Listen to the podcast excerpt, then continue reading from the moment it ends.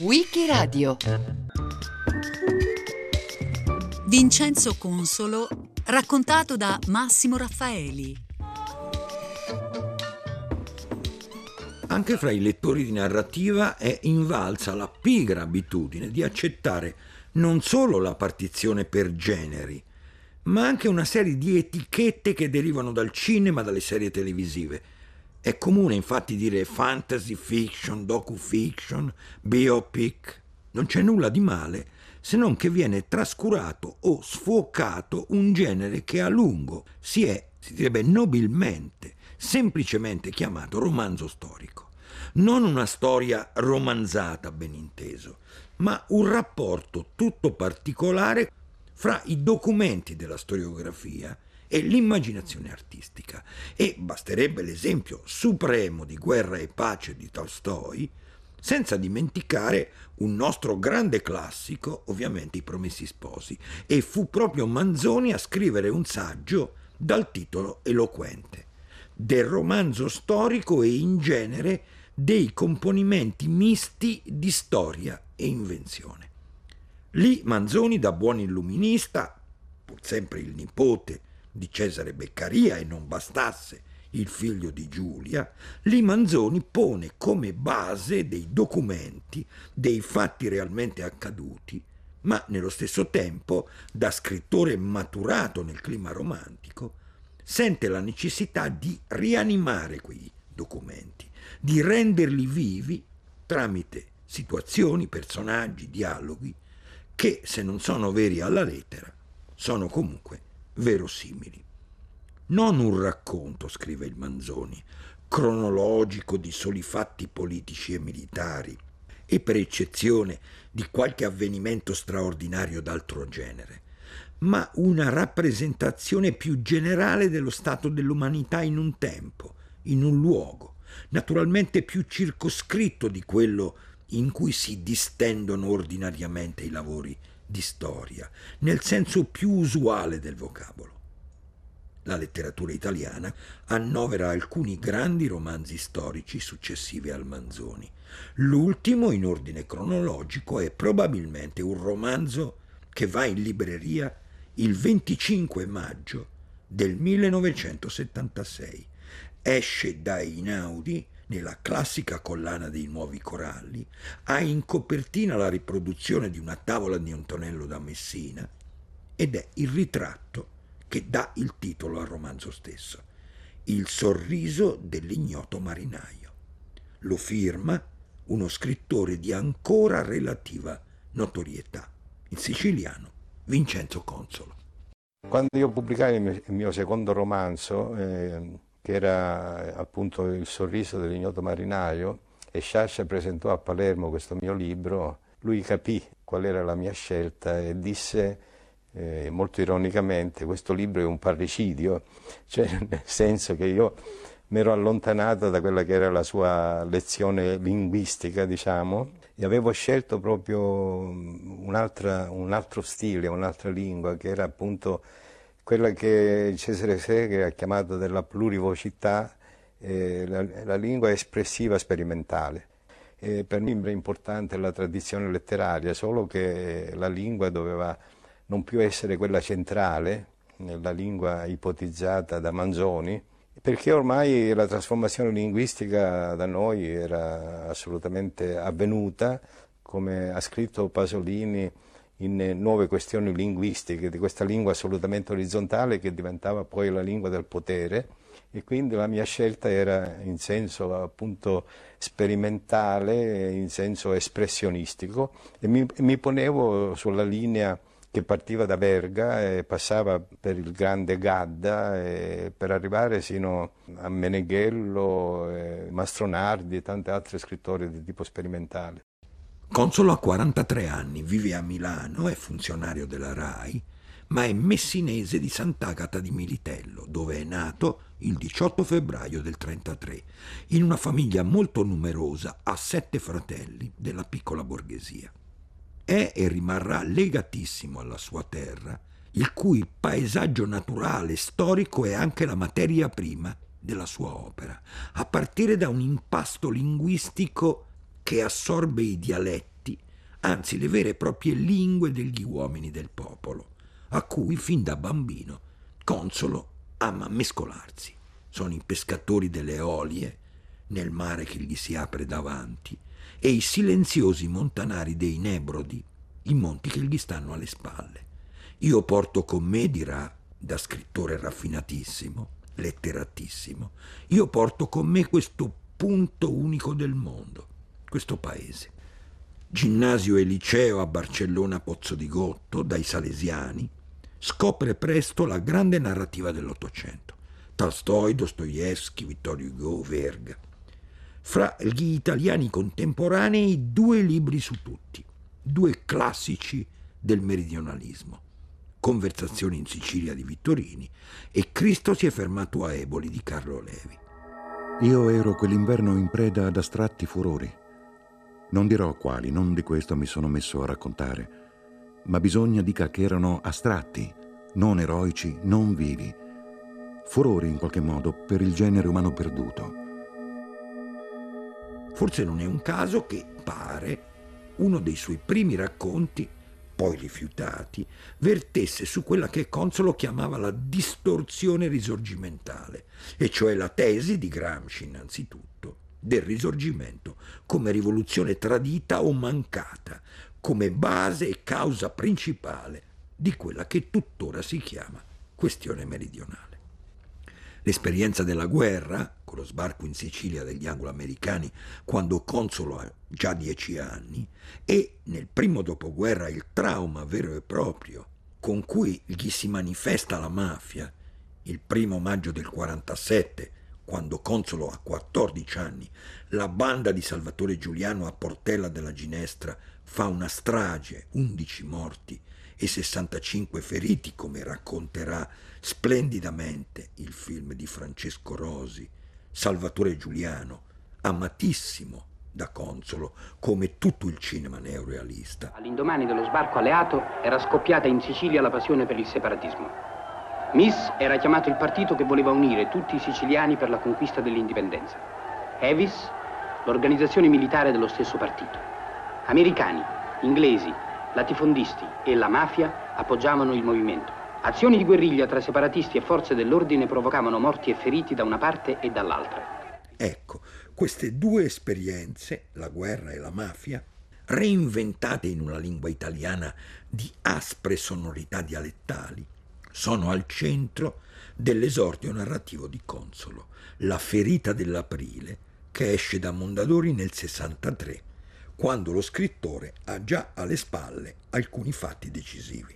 Il trasferimento a Milano e scarsi studi di giurisprudenza solo per compiacere la famiglia, la conoscenza di alcune figure cruciali per il suo cammino di scrittore, il poeta Lucio Piccolo, cugino di Tomasi di Lampedusa, e un narratore appartato ma anche lui un mago della lingua, Stefano D'Arrigo, che già attende a Orcinus Orca, e finalmente, maestro di quelli che Manzoni chiamava appunto i procedimenti misti di storia e invenzione, quel Leonardo Sciascia, che è già Sciascia e che per primo recensirà il sorriso dell'ignoto marinaio, secondo libro di Consolo, a 13 anni esatti dal primo.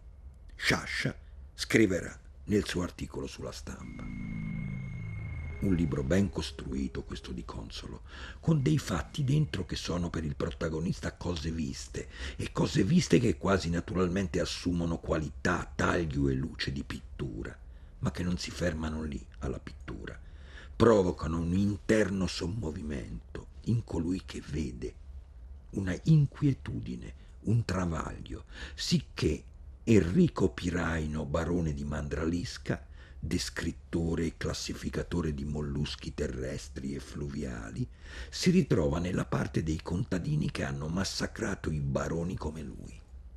E facilmente viene da pensare, almeno a me che so del rapporto che legava Consolo al barone Lucio Piccolo di Calanovella, che ho letto tutto ciò che Consolo ha scritto di questo difficile e affascinante rapporto, che nel personaggio del barone Mandralisca lo scrittore abbia messo quel che mancava all'altro barone da lui conosciuto e frequentato, a quell'uomo che aveva letto tutti i libri e soltanto due, esilissimi e preziosi, ne ha scritti diversi.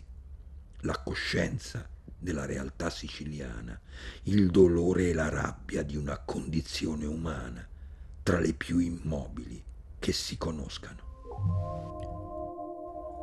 Materia e intreccio del sorriso dell'ignoto marinaio, dove si alternano in una struttura composita documenti e pagine d'autore, si dispongono fra il 1852, quando qualcuno acquista la tavola di Antonello da Messina da uno speziale di Lipari, il 1856, quando a Cefalù vengono duramente repressi dei moti che in qualche modo preludono alla spedizione di Carlo Pisacane, e il 1860, l'anno dell'impresa dei Mille, quando scoppia tuttavia ad Alcara Lifusi una rivolta simile a quella di Bronte, di cui si dice nella novella di Verga Libertà. Famosi guerrieri, famosi guerrieri. Venne ai bari, Ancora una volta, duramente repressa, questa rivolta, dalle camicie nere di Nino Bixio, cui seguono un processo e la detenzione dei cosiddetti Lazzaroni, i protagonisti attivi della rivolta stessa. Dunque, una materia storica come storici sono i due protagonisti del romanzo.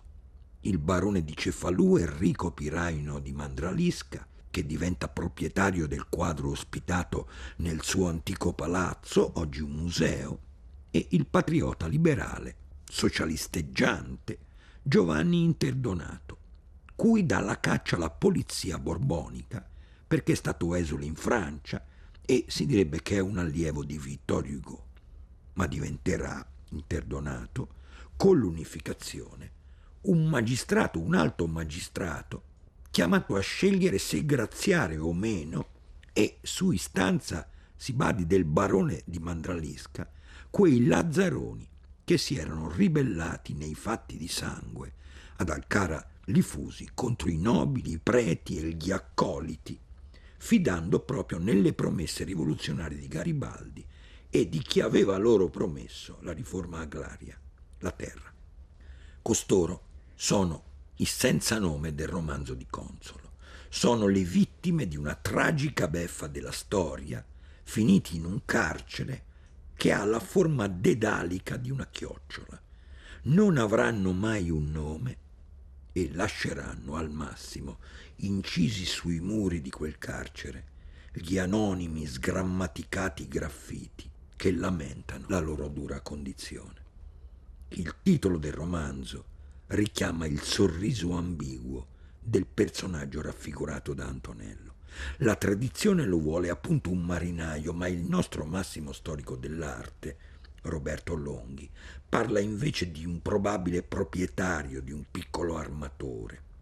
Poco importa a Consolo, importa invece della natura impercettibile, della ambiguità di quel sorriso che sembra inseguire chiunque lo guardi e da qualunque posizione lo guardi, come se nella soglia del libro, come la chiamava Jeannette, addirittura in copertina cioè incorporandolo due volte, Consolo volesse da una parte richiamare subito quello che è, diciamo, il santo graal del romanzo, il quadro, dall'altro suggerire che la motrice della storia, di ogni storia, è l'umana ambiguità. Viaggio in mare di Enrico Pirai, non barone di Mandralisca da Lipari a Cefalù, con la tavoletta del ritratto d'ignoto d'Antonello, recuperata da un riquadro dello stipo della bottega dello speziale Carnevale. Il ritratto risulta un poco stroppiato per due graffi a croce, proprio sul pizzo delle labbra sorridenti del personaggio effigiato. Dice la gente di Lipari che la figlia dello speziale Catena, ancora nubile alla bella età di 25 anni, irritata Era un giorno di cupo scirocco, dal sorriso insopportabile di quell'uomo, che inferse due colpi col punteruolo d'agave che teneva per i buchi sul lino teso del telaio da ricamo. E questa si crede sia stata la ragione che indusse lo speziale carnevale a vendere al barone Mandralisca quel ritratto, per il bene della figlia per vederla serena dietro il banco a ricamare, decifrare le ricette per cui aveva disposizione speciale. Completava a batter d'occhio iniziali, dipanava arabeschi, ghirigogoli, svulazzi, smorfiava linee e puntini sospensivi vista e non vista, tra il banco e le scansie stipate di fiaschi, bussoli unguentari, alberelli, scatole, burnie, in un cono di luce che cade nella stanza da un occhio di bue laterale, da rapido saetar d'occhi traversi.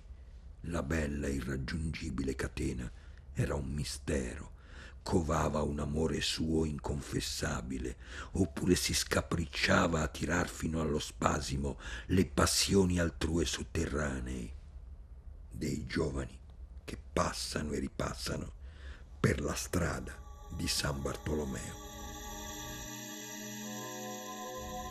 Complessità e ambiguità caratterizzano entrambi i protagonisti. Il mandralisca è nobile, ma in cuor suo dunque è un criptoliberale. È o vorrebbe essere un difensore dei poveri Lazzari, vittime insieme carnefici della rivolta di Alcara Lifusi, però è rinchiuso nella sua scienza difficile, astrusa, la malacologia. Anche la sua passione per l'arte è duplice, ambigua. Per lui l'arte è universale, ma è anche innanzitutto la privata collezione del suo palazzo.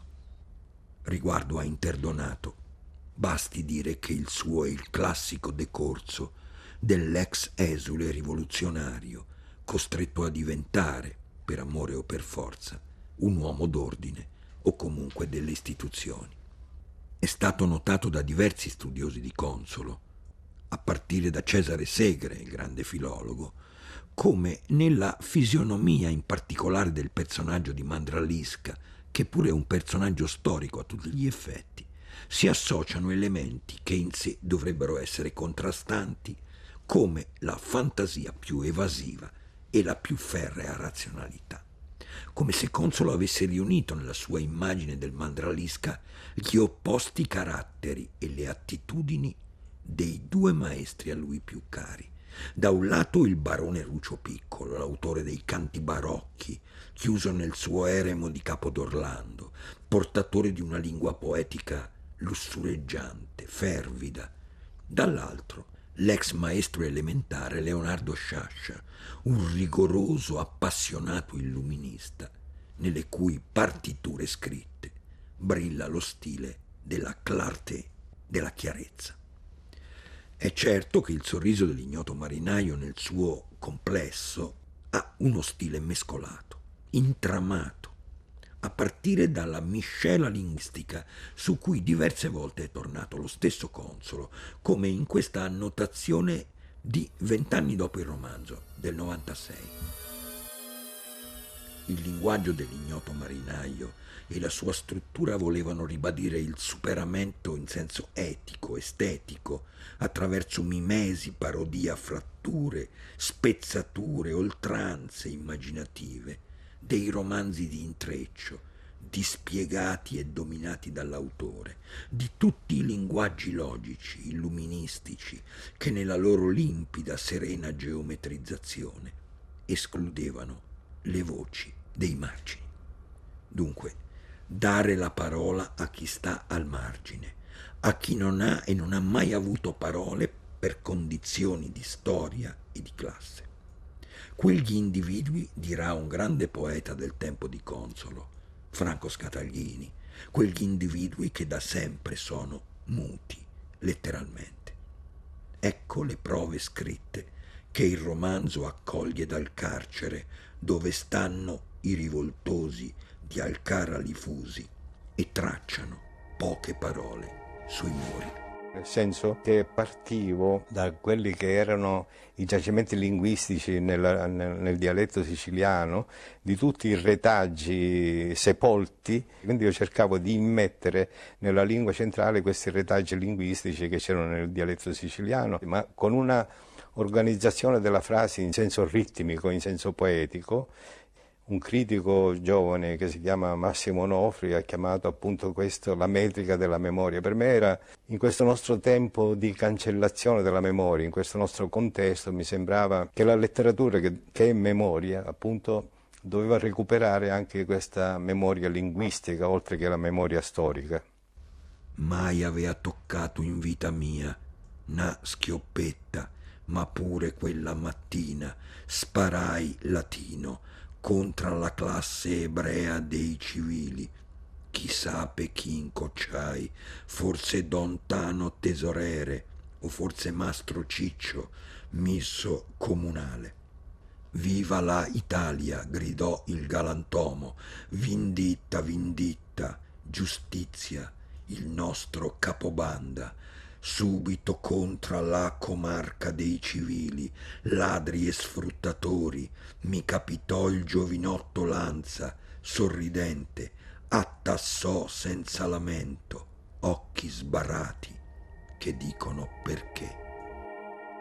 Si potrebbe dire che il sorriso dell'ignoto marinaio tra i nostri romanzi storici è l'ultimo in ordine cronologico di veri e propri antiromanzi risorgimentali, quelli che tutti raccontano, come si è detto, prima una speranza tradita, poi un paese mancato, per usare la formula di uno storico di oggi, Guido Krainz. Alle spalle di tutti c'è Libertà del Verga, l'abbiamo detto, una delle novelle rusticane del 1883 relativa ai fatti di Bronte che Consolo ha ritrovato in un film amato di Florestano Vancini, Bronte, cronaca di un massacro.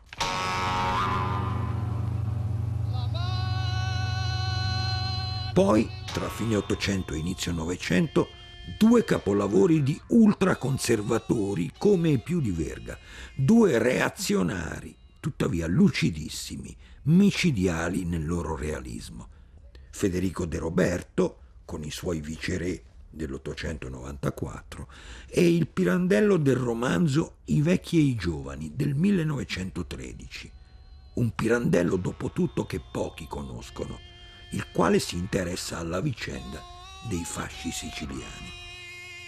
E poi almeno due opere focalizzate dalla parte borbonica, sia chiaro di due nostri ottimi autori e niente affatto nostalgici. Francesco Iovine, il cui Signora Ava è del 942, e pure del 1942, di Carlo Alianello, l'Alfiere. Infine il maestro Sciascia, che ha fornito a Consolo almeno due esempi di romanzo storico, due spy stories alla sua maniera, Il Consiglio d'Egitto del 63 e Morte dell'Inquisitore dell'anno dopo. Era già uscito postumo nel 58 quello che si potrebbe anche definire il suggello di questa letteratura. Naturalmente il Gattopardo di Tomasi di Lampedusa portato al cinema dal non meno grande Luchino Visconti. Nel Gattopardo c'è una vera e propria insegna dell'antirisorgimento, o per meglio dire di una lettura spietatamente critica di esso la frase ammonimento che il giovane Tancredi lancia al principe di Salina, un ex borbonico preoccupato per l'arrivo dei piemontesi. Se vogliamo che tutto rimanga com'è, bisogna che tutto cambi. Ora una frase come questa, il barone di Cefalù, Enrico Piraino di Mandralisca, non l'avrebbe mai pronunciata, ma è certo altrettanto che l'avrebbe per così dire, subita per tutta la vita. Un inaspettato successo di pubblico, due ristampe fra giugno e settembre di quel 1976, caratterizzano l'uscita del romanzo, molto apprezzato dalla critica, il sorriso dell'ignoto marinaio ovviamente, e presto tradottolo, nonostante la difficoltà della lingua e dello stile, in spagnolo, in tedesco, in inglese, in catalano e in francese per l'editore Grasset a cura di Michel Saget e Mario Fusco già nel 1980.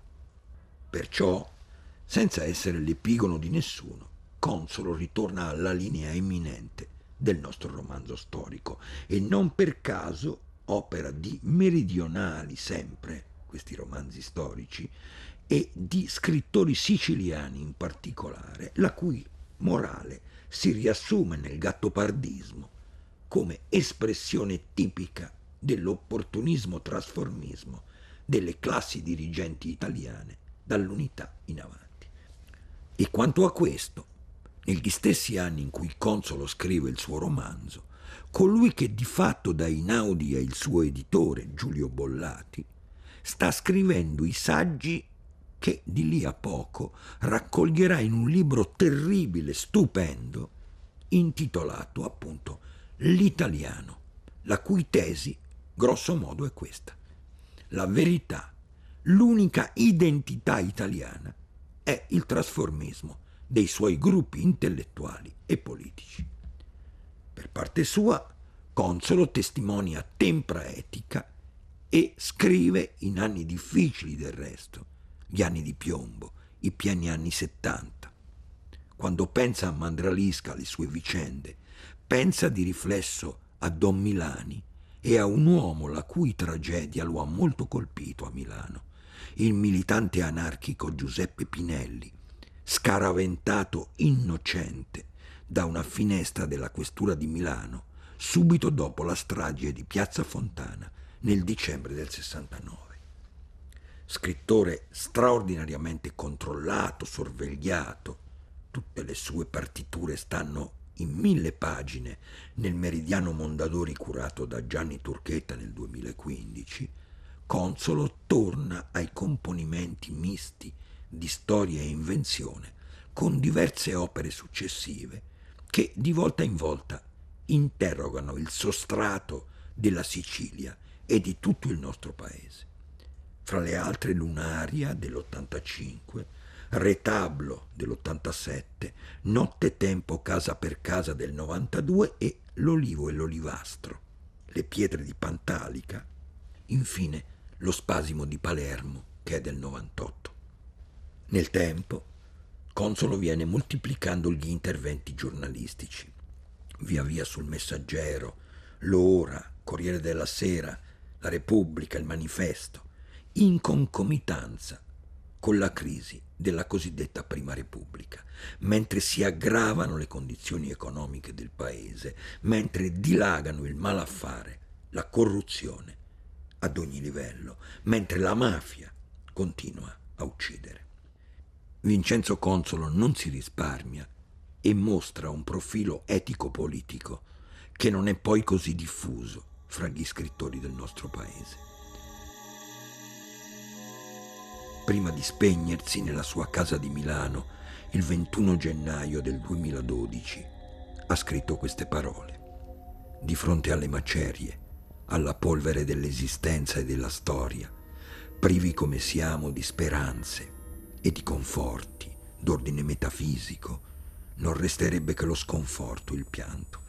Ma solamente i poeti ancora posseggono l'oscuro segreto delle parole per dire con la più alta dignità e la più alta bellezza della grande avventura dell'esistere, della vita stessa. Il 25 maggio 1976 esce nelle librerie italiane il romanzo Il sorriso dell'ignoto marinaio di Vincenzo Consolo. Massimo Raffaeli l'ha raccontato a Wikiradio.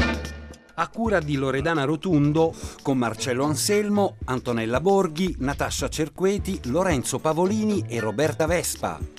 Per riascoltare e scaricare il programma vai sul sito di Radio 3 o scarica l'app Rai Play Radio.